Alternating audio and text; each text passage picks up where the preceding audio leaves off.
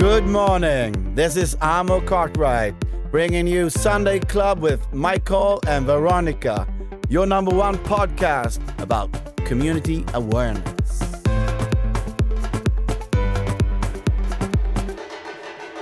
Hej och välkomna till Sunday Club! Äntligen söndag igen! Ja, och idag har vi Oliver eh, Enkamp med oss. Jajamän, MMA-fighter. Exakt. Och Kul att vara här.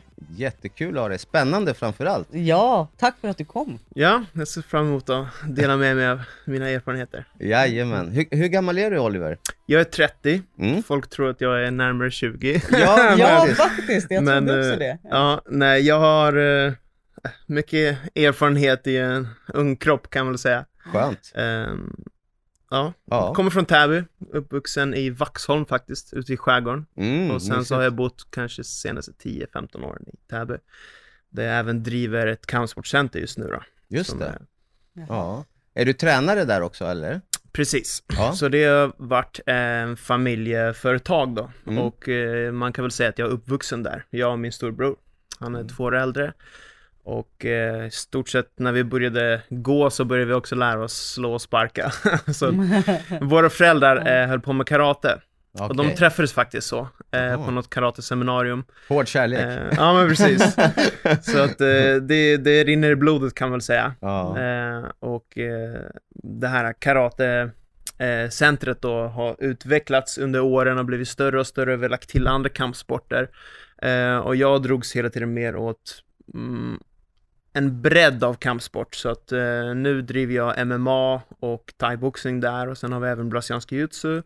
Och min mamma är vår huvudinstruktör i, i karate då. Mm. Och min bror Vad håller också på med coolt. karate fast i andra sammanhang. ja. Jättecoolt. Men Mm. eh, jobbar alltså dina föräldrar också i karateklubben eller i den här? Ja, alltså de är ju, de är pensionerade nu, eller ja. ja, men, eh, eh, men mamma är mer aktiv än någonsin liksom. Okej. Eh, och hon, eh, hon håller klasser och så, eh, och sköter ek- ekonomi och så vidare. Mm. Och eh, eh, brorsan är inte involverad så mycket i klubben, men han håller på med massa andra projekt. Han är en riktig entreprenör inom karate. Okej. Ehm, och eh, han sa tidigt att det var det han skulle jobba med och jag försökte förklara för honom att karate är inget jobb liksom. Men, men han sa bara watch me. Ja. Och sen så har han startat massa olika företag så han gör karatedräkter och onlinekurser och seminarier och Åh, så vad vidare. kul. Ja. Så att det föll på mig liksom att hålla kvar i, i själva klubben då. Ja. Så att någon måste driva den vidare. Mm, Och mm. eh, jag gillar också att lära ut. Jag Mm. brinner verkligen för det och jag, jag tror att det är också en stor del av min egen utveckling, att jag blivit så bra kampsportare och fighter, Mm, att jag hela tiden eh, varit en lärare. mm. Så då har jag fått omsätta det jag har lärt mig till att lära ut till mina elever. Ja.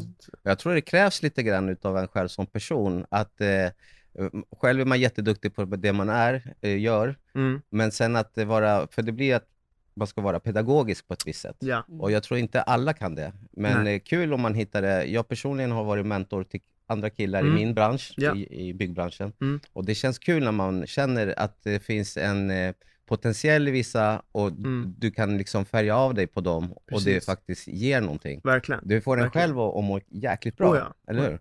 Ja. Och jag tror att det är någonting som är gemensamt, nästan alla liksom framgångsrika entreprenörer är att alla säger samma sak, du ska ha mentorer. Mm. och kanske flera mentorer inom olika områden. Ja. I, i eh, karate så, så är det japanska termer och i Japan så kallar man en lärare för en sensei. Mm. Men sensei, ordet betyder egentligen någon som har gått före dig i livet. Ja. Så en sensei är inte en karatemästare, utan du kan ha en sensei i matematik, en sensei i att spela piano, en någon annanstans. Det är någon som har gått vägen som du vill gå och den vet om alla fallgropar och Mm. kan då förhindra eleverna från att gå i samma. Mm. Och så känner jag, för att jag har gått i tusentals fallgropar under min fightingkarriär, för att jag har bara gått in med ett öppet sinne och bara utforskat allting. Ja. Och fått lära mig mycket om mina misstag. Men då vill inte jag att mina fighters som jag tränar upp ska gå och göra samma misstag, för att det är helt onödigt. ja, så då blir du sensei. Så, precis. Ja. Vad kul. Ja. Men när, när, började, när började din resa? Så det började väl egentligen när jag var väl runt kanske 4-5 år och till en början så... Modersmjölken. Ja, men typ. Eh, men till en början så var karate inte någonting som jag brann för, utan det var mina föräldrars jobb. Mm. Så jag följde med dem till jobbet, var som att jag gick till karateklubben. och eh, jag var mycket mycket in, mer intresserad av att leka och busa än att träna liksom. Jag hade inte fostrat den disciplinen än, så att jag kommer ihåg liksom, jag gömde Pokémon-kort i min karatedräkt och när det var drickapaus så, så försökte jag gömma mig på toaletten så jag inte skulle behöva gå ut och träna. Mm. Så här, jag hade inte liksom utvecklat den Nej. mogenhetsgraden än. Ja. Och det, det som tror fick mig att bli mer intresserad sen var att när vi eh, som ett kompisgäng i klubben åkte iväg för att börja tävla. Mm. Eh, för då, då bara förlorade jag gång på gång på gång och sen så insåg jag, fan, det är kanske är roligare att vinna ibland. Mm. Så att då började jag lägga in lite effort i min Exakt. träning. Ja. Eh, och då fick jag lära mig för första gången det här att om du vill ha någonting får du arbeta för det. Mm. Eh, och då började jag kanske vinna och förlora varannan så här när jag la lite mer fokus på det. Ehm, och sen så tog det mer fart och, och jag och brorsan började söka oss lite utomlands och tävla och så. Det var en, ännu en rolig grej liksom att resa. Vi fick börja uppleva världen genom karate. Och vi anordnade även gruppresor till Japan där karaten kommer Wow. ifrån då. Mm. Så att vi fick åka dit och vi tränade med deras landslag. Eh, min bror flyttade dit ett halvår efter gymnasiet för han ville studera japanska. Eh, och ja, det var hans svepskäl för att studera karate då. Mm. Så att eh, ehm, då började jag komma i kontakt med ja, elitidrott egentligen. För att jag fick se dem högst, på högsta nivån träna liksom Mm. eh, och insåg vad det innebar och eh, jag har varit alltid slagen av under mina resor hur kampsporter var så himla ödmjuka och eh, fantastiskt fina personer. Mm. Eh, och, mm, tvärt emot vad många tror, att de är liksom våldsamma och behöver någonstans att kanalisera sin, eh, sin ilska. Ja. Men oftast är det tvärtom, för kampsporten formar ditt ego. Mm. För att man möter så mycket motgångar, så har man ett ego, då kommer man inte bli långvarig i kampsport. Nej. Utan det bryts ner och formas och därför blir kampsporter väldigt ödmjuka och liksom Harmoniska. snälla, ja, harmoniska. Det- Wow. Ja.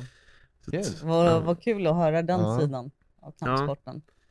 Men sen så, så, vad heter det, så kom det till en punkt då, då tävlingarna började gå sämre och i karate, är man inte så insatt så är det så att det finns massa olika stilar. Just och stilar ja. delar upp folk och det skapar liksom politik mellan klubbar och så. Mm. Och jag och min bror kände oss väldigt ofta bortdömda, speciellt här hemma i Sverige. Mm. Och eh, det gick alltid bättre när vi tävlade utomlands.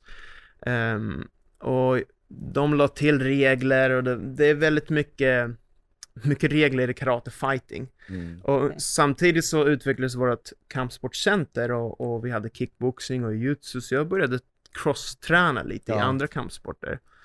Ehm, och eh, blev mer intresserad av att bredda mig än att bara fokusera på karaten som min, som min bror gjorde. Mm. Och sen så var det en punkt då eh, MMA började v- ta storm, liksom, Mm. steg framåt. Verkligen, och ja. eh, då såg jag två väldigt framgångsrika karate-fighters där, George St. Pierre från, eh, från Kanada och Lyoto Machida från Brasilien. Mm. Eh, som tog bältet i sina viktklasser och tänkte shit, så de gjorde det här med sin karate, då kan jag också göra det. Mm. Så jag började kolla runt, så här, var kan jag lära mig MMA någonstans? Eh, och då ploppade det upp en eh, annons för ett sommarläger som heter MMA Academy. Mm. Det var som ett sommarkollo för vuxna kan man säga, det var fyra dagar då. Ja. Men vad i, utanför Södertälje, där de samlade de bästa kampsporterna in, inom varje stil. Så de hade eh, Sveriges bästa boxare, brottare, thaiboxare, eh, med OS-medaljer och så vidare. Wow. Och det här hade aldrig hänt förut i Sverige, så det var, jag kommer ihåg första dagen, så här, ganska stel stämning, alla stod och tittade på varandra, man tänkte så här, vad ska det vara för killar här? Aha. Och jag hade förväntat mig så här, rakade skallar och tatueringar och grejer, men det var verkligen alla möjliga, du vet, former och färger och Ja. liksom. Coolt. Ehm, och eh, de som anordnade det här var så himla liksom, öppna och ödmjuka, så att vi började med att göra typ så här, namnlekar och grejer liksom. Mm. På den nivån. Ja, så det är verkligen så här, verkligen en icebreaker. Ta ner det på... Precis, Ja, det fanns ingen machokultur kvar efter första halvtimmen liksom. Nej. Ja. Och sen var det bara kärlek under fyra dagar. Ja. Och när jag kom därifrån så var det helt lyriskt, för jag hade svart bälte i karate och trodde att jag var the shit, att jag kunde fightas. Mm. Men jag insåg att jag kan ingenting. Mm. Och jag tycker det är den bästa känslan, när man är Ja. nybörjare på någonting. Ja. vissa hatar det. Ja, ja. Har man ett ego så hatar man om man är dålig på någonting. Ja. Men jag känner att, för då är utvecklingspotentialen så jävla stor. Så jag Absolut. tycker det, det är det bästa. Ja, Wow. Eh, Vad fint att du kan se det på det sättet. För det Ja. är inte alla som gör det. Jag, Nej, det är nej. nog min uppf- uppfostran i karaten. Ja, så säkert. de här traditionella värderingarna. Ja. Principerna. Ja. Vad kul. att- Ja, Och där, där började då MMA-storyn, eller ska man säga så? ja, det var 2009. Okej. Så då var jag 18 år. Mm. Och eh, sen när jag kom tillbaka så ville jag ju fortsätta med MMA. Så Mm. att eh, då kollade jag upp vilka av de här eh, fem tränarna fanns i närheten. Och Mm. eh, det var Omar Buish som är nu min, min huvudcoach i Mm. MMA. Okej. Och han är svensk pionjär. Han tog MMA till Sverige kan man säga. Öppnade den äldsta klubben som heter Pancrase. Okej. Eh, och pankration är ju den äldsta sporten. Jag vet inte om ni känner till pankration. Nej, men det var i antika Grekland. Det första OS så hade man typ, vad var det, så här, fyra kanske sporter man Ja, tävlade i. brottning var väl en av dem? Ja, typ så här löpning eh, och eh, var det boxning eller någonting och pankration. Mm. Och pankration betyder i stort sett free, free fighting liksom. Okej. Så det gick ofta Lucha till, livre på Ja. spanska. Ja, precis. Mm. Och det gick ofta till döden. Ja. Men den som Wow. blev pankrationschampen i mästaren liksom i gamla Grekland, den var ju set for life. Mm. Den var ju liksom en nationell hjälte, behövde Ja. aldrig göra någonting mer efter det. Ja. Så att därifrån kommer Pancrase i alla fall. Okej. Ehm, och jag började träna med honom och, och eh, började lära mig alla andra delar som fattades från karaten, och Mm. främst då brottning och så. Sen ville jag testa hur det gick i tävlingar också. Så Mm. jag började signa upp mig för vi har något som heter Svenska MMA-ligan. Mm. Så det Sverige är väldigt bra på med MMA jämfört med andra länder är att vi har en väldigt bra struktur som bygger upp nybörjare och amatörer upp till proffsnivå. Mm. Så du tävlar först i B-klass kallas det och då Mm. är det tre minuters ronder med lite större skydd och så vidare. Man får inte slå någon som ligger på marken och så vidare. Och sen går man upp till A-klass och då liksom mellansteg till proffs och sen blir man professionell då. Mm. Eh, så jag signade upp för de här B-klassmatcherna och det började gå jäkligt bra. Mm. Ehm, jag hade väl en eh, sex, sex vinster och en förlust eller något innan jag Wow. bestämde mig för att gå till A-klass. Eh, och det här var 2011 och då, innan det fanns det ingenting som hette A-klass, utan det infördes det året. Mm. Så de skapade det första, första MMA-ligan fick jag ta del i, Wow. och- Och när var slut- det? 2011. 2011? Så det var 11 år sedan. Och Mm. i slutet av året då, de som var högst rankade fick tävla om SM-titeln. Så Mm. jag blev den första svenska mästaren i MMA. För det det så? fanns ingen Wow. sån titel tidigare. Jaha, så vi har en sån i studion idag. Och sen, sen så kul. året efter så fick jag försvara den titeln. Så Ja. två år i rad, det här var 2011 2012. 2013 sen så bestämde mig då för att gå proffs, för jag tänkte, ja men jag kan inte fortsätta på amatörscenen, för nu börjar folk säga, han har för mycket erfarenhet, han, han får inte tävla med de här grabbarna. Nej, precis. Så då gjorde jag min proffsdebut och eh, då blir det plötsligt lite mer på spel. Ja, Eh, visst. så att fördelen med amatörer är att du kan bara skicka en anmälan och åka till en tävling så får du match. Mm. Som proffs då är det alltid en gala, att det ska säljas biljetter och marknadsföras. Så att de här matcherna kanske två gånger om året liksom. Ja. Det blir mycket längre tid emellan. Mm. Vilket gav mig också mer tid att börja fokusera på kampsportcentret och så. Mm. Eh, Mm. och de hela tiden har växt parallellt med varandra. Mm. Vem eh, har du haft någon idol på vägen? Typ såhär, ja honom vill jag bli som, eller? Alltså mina första inspirationer, det var ju de här karatesnubbarna jag nämnde, Ja. Lyoto Machida och George St. Pierre. Mm. Eh, I dagsläget har jag tränat med båda privat. Jag har Wow. varit hemma hos den ena och ätit mid- lunch Wow. som hans fru har lagat och Ja. liksom. Och de säger det här, make, make your idols your... eh, Vad säger Best de? friends. Ja men, Det är någon, något sånt. där. Och, och det har verkligen blivit så i alla fall. Okej. Ehm, och... ehm, förlåt, var frågan? Jo, idoler. Ja, Nej men jag tar alltid inspiration Ja. runt omkring mig. Eh, jag brukar nästan aldrig ha favoriter i saker eller Nej. idoler eller så, utan är det någonting jag själv jobbar på och jag märker att någon är väldigt duktig på det, då börjar jag titta på den och studera den. mm. Så i MMA finns det ju så himla mycket att göra för det, det är en så himla komplex sport. Mm. Du ska boxas, du ska brottas, du får sparkas, du får på marken massa olika grepp och så vidare. Mm. Eh, och, så det är så mycket man måste lägga tid på. Mm. Och när det är någonting som jag då har mm, problem med, kanske jag fastnar i något grepp eller någon position jag inte kommer ur, då börjar jag researcha vem är bra på just den här situationen. Mm. Och sen ta inspiration och sen så lämnar jag det Alltså vidare. vad grym du Ja, är. verkligen. Ja. För, för våra tittare och lyssnare där ute som kanske inte vet vad MMA står för, så Mm. står det för Mixed Martial Arts, eller hur? Alltså en blandning Precis. av olika kampsporter. Blandad kampsport. Och eh, eh, jag fastnade ju på en bild eh, på din Instagram. Det var den jag ville att du skulle ta upp. Ja, eller hur? Ja, vi är Ja. båda så imponerade Ja. av den. För att det, det är ett grepp som jag aldrig hade sett förut. Jag vet Och- inte ens hur du gjorde. Du, var, Och du gjorde en knut av och det stod så här, okej vad ska vi döpa den här till? Och det var en kille innan mig faktiskt som Ja. hade skrivit eh, Swedish Necktie. Aha. Vilket jag också tyckte var perfekt. Och det, det, jag vet inte om du har döpt den till den nu, men berätta Ja. lite om Ja. greppet. Det var så himla Ja, coolt. jo, vad heter det? Det var ju min senaste match då, eh, var det 13 maj i London som Mm. jag gick eh, för Bellator MMA, som är den organisationen jag nu är ansluten till. Okej. Och eh, eh, jag fick möta en amerikanare.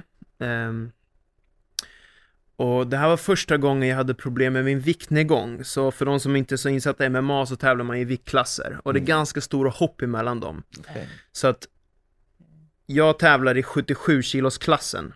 Men jag väger kanske närmare 87 i vanliga fall då. Ja. Eh, för att nästa viktklass då skulle vara 7 kilo extra. Oh.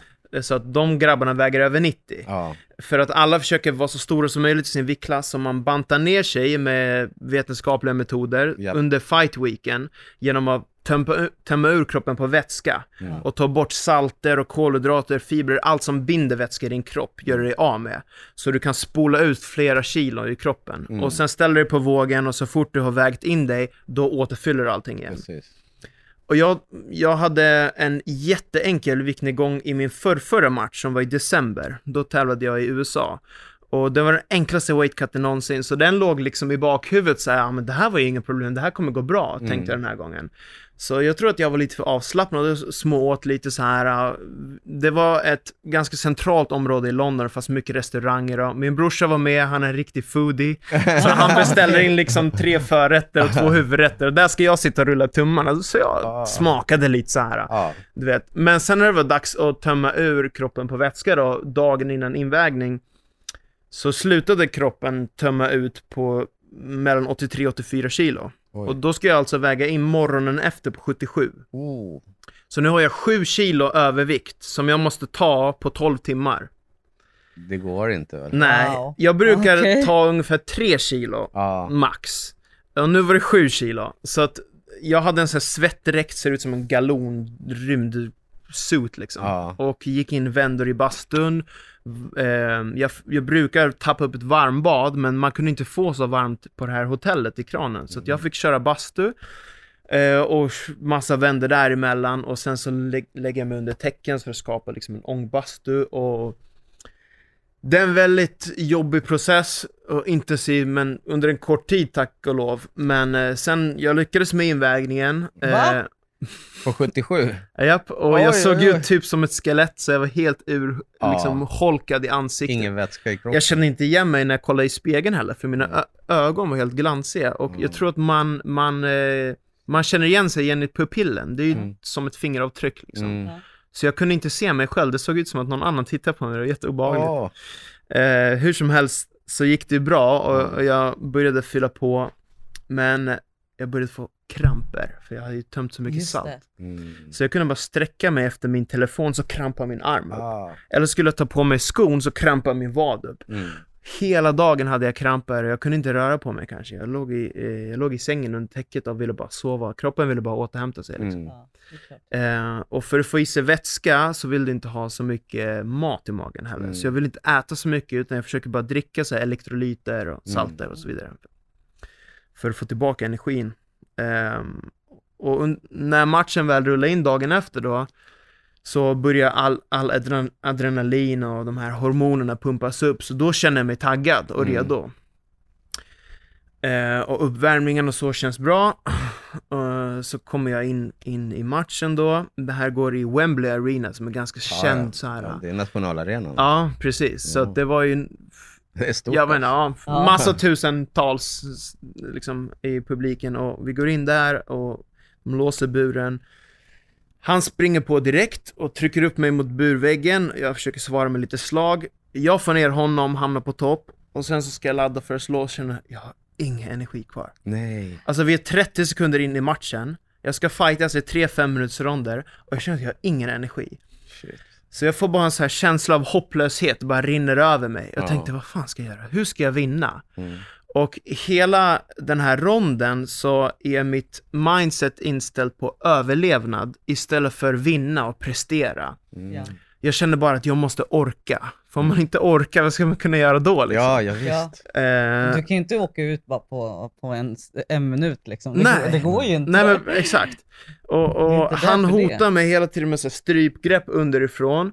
Och flera gånger så kom tanken att säga, jag kan bara klappa nu, ta den här enkla vägen ut så skulle det vara över. Mm. Men sen så kickar någon an- någonting annat in och jag Mm. tänker fuck heller och drar ut mitt huvud ur hans grepp. Och Ja. sen så körde jag vidare. Och i rond två så kom jag ut och då är mina ben helt gelé. Fast jag har varit på toppposition, Mm. liksom. jag har knappt jobbat med mina ben. Så, så är de helt gelé, så jag har ingen fotarbete. Och jag möter upp han direkt med slagväxling, blir prickad på huvudet och bara benen viker sig. Helt instinktivt bara greppar tag och börjar brottas med honom igen. Rond två ligger jag under hela, hela ronden i stort sett och bara försöker hålla fast honom. Jag vill inte komma upp på fötterna igen för jag tänker att då kommer han kunna slå ut mig. Ja. Man behöver mycket mer reaktionshastighet i boxningen än brottningen för då Precis. känner ju vad han är hela tiden. Mm. Ja. Så eh, rond två gick ju åt skogen, så rond tre kliver jag in och i ren desperation bara börjar slänga tunga sparkar så här. Jag tänk, jag har en sån här grej att när jag blir riktigt trött, då börjar jag göra massa snurrande tekniker och snurrsparkar för jag, jag, jag, söker en, en lucky shot som ska sluta matchen direkt tidigt Exakt. så här. Så jag lägger en snurrspark mot hans huvud, så kliver han in och den blir alldeles för kort och så vi ramlar båda två. Och min reptilhjärna bara rör sig så här, kopplar in de här rörelserna som jag har gjort tusentals gånger förut. Mm. Och det slutade upp då i mitt egna grepp, Ja. eh, som de hade roliga namn för. The Exakt. Swedish necktie bland annat. Ja. Så det finns olika sådana här strypningar som till exempel Peruvian necktie, den peruvianska slipsen. Och jag har gjort en, en, vunnit på en som heter Japanese necktie. ja. Så de skämtar att det är en slips med den andras Mm. armar liksom. Ja, ja. Så att det här blev the Swedish necktie för, ja. för att den var så ovanlig. Ja, Den är Eh, jättesnygg, den kommer komma upp på bild Ja. här medan Ja. vi pratar. Så att, Eh, eh, men eh, wow, vilken, vilken historia. Vann du? ja.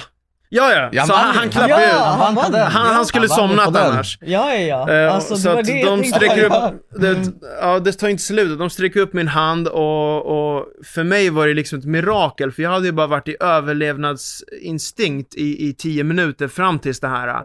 Och plötsligt hade jag vunnit, så jag kunde inte riktigt greppa situationen eller fatta det själv. Mm. Det var som att min, min, min hjärna hade fungerat på autopilot. Ja. Eh, Och det sa mig också eh, hur värdefullt det är med repetition av Mm. tekniker och muskelminne. Det sitter där. Precis, och, och man ska bara lita på processen. Mm. Man behöver inte ha hjärnan eller den logiska delen, utan allt som du har tränat, det sitter i din kropp. Ja. Eh, och, och det har alla gamla mästare sagt i tusentals år, och, och man bara, ja, ja, ja, vi vet, vi vet. Mm. Så här. Nu fick du uppleva det. Nu fick jag uppleva det verkligen. Ja, och verkligen bevis för det. Wow, vilken historia. Alltså, Ja. jag, jag blir helt taggad. Jag vill bara höra mer. Men Ja, jag tänker, det här var din senaste fight du gick, Ja. eller? precis. Och eh, var det någon typ av titelmatch eller var det... Nej, eh, så att det finns liksom i varje eh, viktklass Mm. så har man då en champion, en mästare och sen så har du en topp 10 ranking Mm. på de som är typ, ja, högst. Mm. Men alla under 10 är orankade. Okej. Jag var rankad 10 fram tills matchen innan den här. Ja. Då, kom, då tog en annan kille min plats, så Ja. då hoppade jag ur rankingen. Så att nu är jag väl typ en contender kan man säga, Ja. som är på väg in i rankingen då. Ja. Så det är hela tiden krig om de här eh, Ja. platserna. Eh, och han som jag eh, vann över nu då, han hade bland annat mött eh, champen i våran viktklass. Så Wow. att han har mött de här stora namnen, så det var en bra, jättebra vinst för mig. Liksom. Ja, ja, ja, en erfarenhet att, trä- att köra mot någon riktig Exakt, för bra klättra Wow. upp där. kämpe liksom. Ja. Grymt bra jobbat Hur alltså. ser, hur ser framtiden ut då? Vad, vad är planen? Så folk frågar ofta så här, ja, ser du dig som champ inom tre år eller fem år eller så? Men, men jag gillar inte att ha sådana mål för Ja. att eh, jag gillar bara att vara i nuet och fokusera på det jag har precis framför mig. Exakt. Visst, man kan ha en långsiktig vision så här, Mm. men för mig så ändras den ganska mycket i och med att jag själv mognar under hela den här processen. Så att när jag började fighta så var det bara för att testa mig själv. Mm. Och sen så var det för att vinna den där SM-titeln. Mm. Och sen var det för att bli proffs. Mm. Och sen så var det för att komma in i UFC. Mm. Och sen kom jag in i UFC och då var det liksom, det hela Mm. tiden förändras för att process, jag utvecklas och det händer grejer i mig.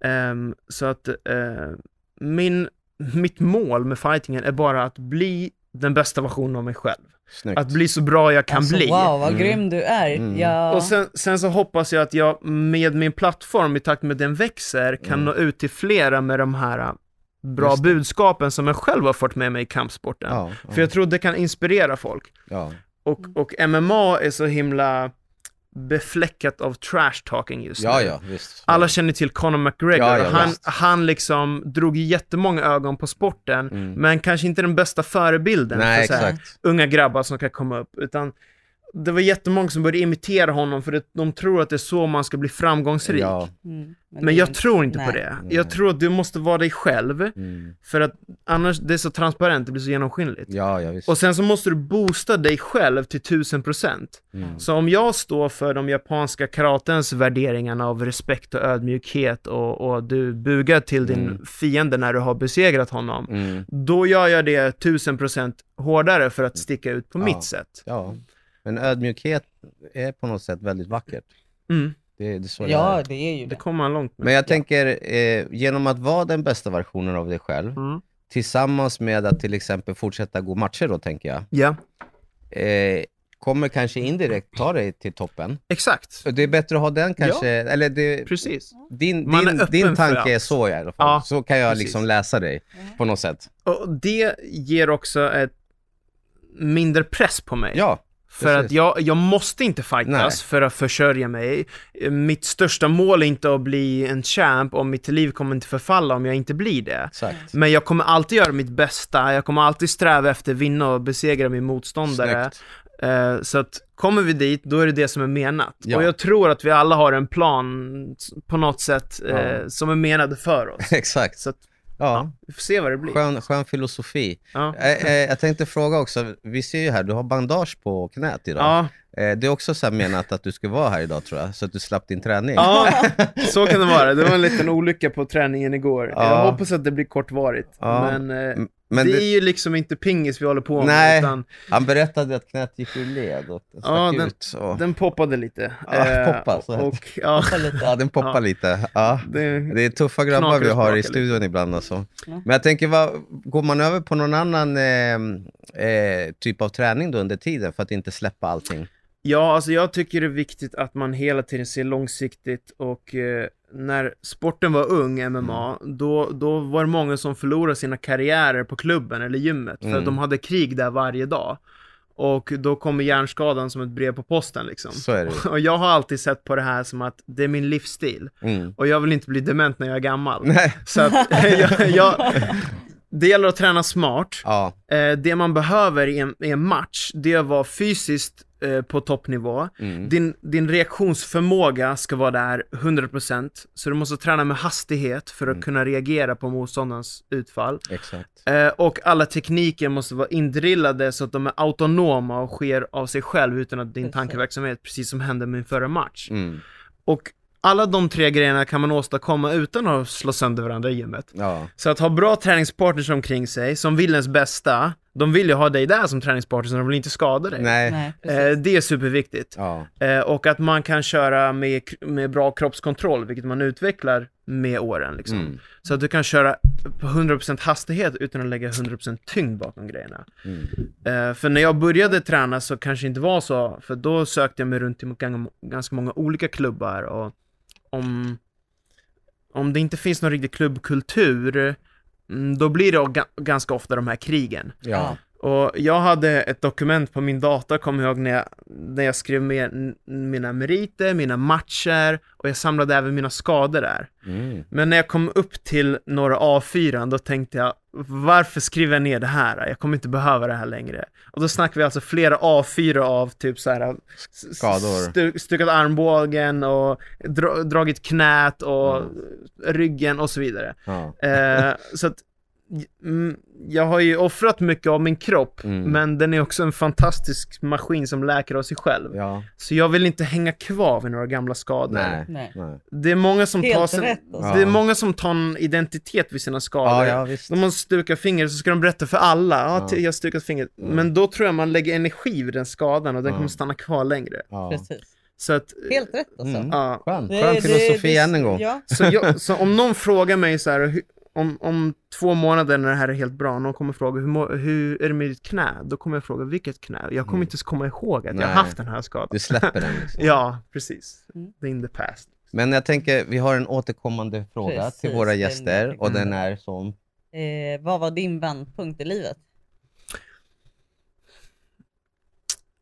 Alltså jag skulle nog säga att det har varit en...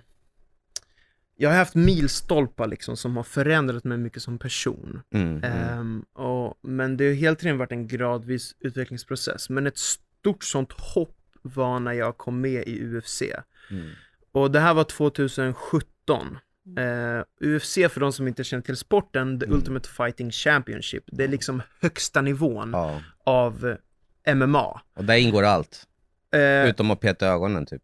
Eh, ja, alltså regelverket är Ja, detsamma men- överallt. Så MMA är ju sporten. Ja, Okej, ja. Sen finns det stora organisationer som Bellator som jag är med i nu. Mm, mm. Och som Superior Challenge, Sveriges största organisation, där fightas tidigare. Mm. Men UFC, de är liksom miles Ja. above alla andra. Ja, För de var först. Ja, ja, Eh, och de är absolut störst. ja, Så att alla fighters, när de börjar tävla, de drömmer om att komma in i UFC. ja. Och jag var vid det här laget 7-0 som proffs, betyder Mm. att jag hade sju vinster, inga förluster. Mm. Och det var jätteviktigt för mig att hålla den här nollan liksom fläckfri Mm. på mitt record för att jag ville komma in i UFC. Det var Ja. ju liksom ett stort mål. Eh, och man tänker att det ska ligga där borta i framtiden eh, och, och vi kommer komma dit gradvis och fightas på större och större arenor. Plötsligt kommer UFC till Globen, till Stockholm. Och eh, jag har rest ganska mycket till USA för att träna, där sporten kommit längre. Mm. Sen jag gick över från karate till MMA. Så när jag höll på med karate så reste vi till Japan, men när jag började med MMA då började vi resa till USA istället. Eh, och där knöt jag mycket kontakter, bland annat ett management som hade nära kontakt med UFC. Så ska de hålla det här eventet i Globen och det är en norsk fighter som ska köra på det matchkortet. Och han var tvungen att dra sig ur på två veckors varsel. Han skulle möta en riktig veteran, Nordin Taleb, som riktig jäkla, alltså han ser ut som en bodybuilder. Han var 35, jag var 25. Oj. Han har 10 år mer erfarenhet. Eh, och, och så ringer min telefon när jag står i duschen på typ på klubben så här klockan 10 på kvällen. Jag ser att det är min manager från USA som ringer. Och jag vet att han ringer inte om det inte är något väldigt speciellt. Det här är coolt. Wow. Så jag går i duschen och svarar så här, han bara, ah, hur, hur läget, hur, hur går träningen så här? Jag bara, ah, det går bra, så varför ringer du nu? Så här, Jo, Mm. hur skulle det kännas för att fightas i UFC om två veckor? Och då så bara, bara fryser jag upp så här, vänta, Oh my god. Va? Du vet, man har haft den här långsiktiga planen och Ja. plötsligt så bara landar det här på mitt bord. Och sen så säger han vem motståndaren är och jag bara kollar upp honom så här, oh shit så här, ska jag fightas mot han? och då, jag själv tyckte inte att jag kanske var mogen för det än, för Mm. att jag kände att jag har så mycket med utvecklingspotential. Mm. Å andra sidan så tänkte jag också att den här chansen kanske bara kommer en gång i mitt liv, för att alla fighters skulle vill komma hit och Ja. folk skulle döda för att få den här platsen. Exakt. Så jag tänkte så här, fuck it, vi kör. Ja. Och eh, då var det de två mest hektiska veckorna i mitt liv som verkligen formade om min, hela min person. Wow. För att första veckan, det var en riktig emotionell berg och dalbana. Mm. Eh, för det var en så stor grej jag hade framför mig och jag har alltid varit väldigt så här stoisk liksom. Jag kan koppla ifrån känslor och min sport och min Mm. handling, för det är det jag lärt mig i karate. Ja. Och det är den japanska liksom, krigarkulturen är så. och plötsligt så, så kunde jag få panikångestattacker så här. Jag hade aldrig upplevt det här tidigare. Shit. Så när någon frågar mig så åh fan vad kul jag hörde nyheten så här. Då Nej! bara kunde jag så här, bara, du, du, du, hjärtat började slå. Oh. Jag ville gå och sätta mig i något hörn typ så här. Ja. Jag kunde eh, eh, brista ut i panik när som helst. Wow. Det var jätteläskigt. Mm. Eh, och jag hade aldrig varit med om något liknande. Så jag fick mycket hjälp av en av mina mentorer, en av mina gamla coacher, Roger, som Mm. han har ett stort företag så han coachar liksom massa chefer och sånt och han Mm. hjälpte mig med mental träning och vi bra. visualiserade jättemycket då. Vi såg Globen framför oss, jag lyssnade på min ingångsmusik, Mm. jag kunde höra publiken skrika och heja, se mitt namn rulla där på skärmen liksom. Mm. Fantastiskt. Det här hjälpte mig jättemycket att, att eh, dämpa de här känslorna. Så när Fight Week rullar in och då börjar man liksom med fotografering och presskonferenser och grejer. Då var jag den coolaste katten i världen liksom. Wow. Och det kändes bara som att jag hade vänt det här läskigt till någonting kul. Mm. Och jag tänkte, fan vad coolt det här ska bli. Och det blev ju det också. Och jag får fortfarande rysningar när jag tittar på min ingång där i Globen. Det är liksom 13 000 platser. Alla där inne hejar på mig. Det är liksom, Det är hemmaplan ju. ja det är hemmaplan På UFC. på UFC. Så coolt. Och den här snubben, den här unga killen som har varit eh, i liksom lite rubriker som en upcoming liksom stjärna. Nu är han här och får sin chans här. Ja. Så att jag går in där med världens självförtroende. Uh, och snubben jag ska möta står redan där i buren och han, han vägde in på typ så här sju kilo mer än mig. Oj. För att jag var så här en liten tanig grabb liksom i den här viktklassen jämfört med de i UFC, för de klipper jättemycket vikt. Ja. Nu har jag växt in, växt in i den här viktklassen Ja. med åren då, men, men jag, det var helt annorlunda Inte då. då, nej. Så jag kommer ihåg kommentatorerna sa “looks like a man fighting a boy” sa de. Oh. Eh, eh, men det vart, det vart min bästa match i karriären, men det vart också min första förlust. Mm. Så jag, jag gick alla tre ronder ut, jag kämpade till slutet, jag var den mer aktiva, men han pressade hela tiden på och han Mm. körde fett smart. För att killen han skulle möta innan var en riktig slugger. Mm. Och nu möter han mig som en taktiker. Mm. Så han fick en helt omställning i sin gameplan, så han ville inte ta några risker. Så han körde jävligt safe. Jag förlorade, men jag såg min följarantal fördubblas över natten liksom. Ja. Och det kändes som det här var det bästa som kunde hänt i min karriär. Och nu var jag plötsligt med ett kontrakt med den största organisationen i världen. Och jag fick börja, jag fick åka till deras träningscenter i Las Vegas, Wow. som var precis nyöppnat på, sedan någon månad. Så jag kunde utnyttja deras faciliteter och, och alla deras coacher, liksom få gratis träning och där liksom var en stor vändning i mitt liv. Ja, det tror jag Och det. Alltså, sen det dess där har det är- bara, Ja.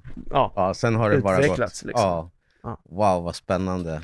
ja. Kul att höra. Ja, Vilken verkligen. historia alltså. ja. Eh, tiden går ganska snabbt. Ja. Vi har eh, nog gått över den lite grann, Okej. men det har varit så spännande att lyssna Ja. på, så att, eh, all ära till dig. Jättekul att ha haft eh, Oliver Enkamp En i studion. sak tänkte jag. Mm, mm. Om du kan ge råd till andra unga, du Ja. som ändå är Mm. som en mentor, vad skulle du säga till dem? Jag tror att ett av de bästa råden som jag själv har använt mig av är att man ska inte fokusera på sina resultat utan på sin process. Mm. Så att man ska inte sätta upp resultatmål för om man fäster sig vid vinster och förluster eh, då kommer det liksom kunna rasera lika mycket som det bygger upp om det inte går som du tänkt. Mm. Men om du har processmål istället som att den här matchen vill jag få till det här slaget eller det här, de här nedtagningarna. Eh, då, då behöver du bara fokusera på din egen utveckling och bli bättre med varje match. det. Det tar bort mycket av pressen och stressen av att prestera. Och eh, om du vinner, bra, du vann. Mm. Men om du förlorar, då kan du fortfarande ta en lärdom av det och då blir det en vinst. Mm. Så Mm. you win or you learn. Ja, och du, och du vet Wow. vad du behöver träna mer på kanske också. Exakt. Ja, ta det Då- som det en blir en vinst i sig. Ja, snyggt. Ja, Bra. verkligen. Vi brukar Grymt. köra den här till våra Boom. gäster. Tack för att du kom Oliver. Tack. Håll utkik efter Olivers eh, Instagram, följ Yes. honom på sociala medier, kommande fighter och eh, följ oss också självklart. Ja, vi är riktigt Yes. imponerade Ja. Oliver. Tack så mycket Tack så Tack så hemskt mycket. mycket Tack för att du kom idag. Tack. Vi ses och hörs snart. Det gör vi. Ciao! Ciao. Hasta la vista baby! Ha det bra. Ha det bra, hej! Ha det bra, hej.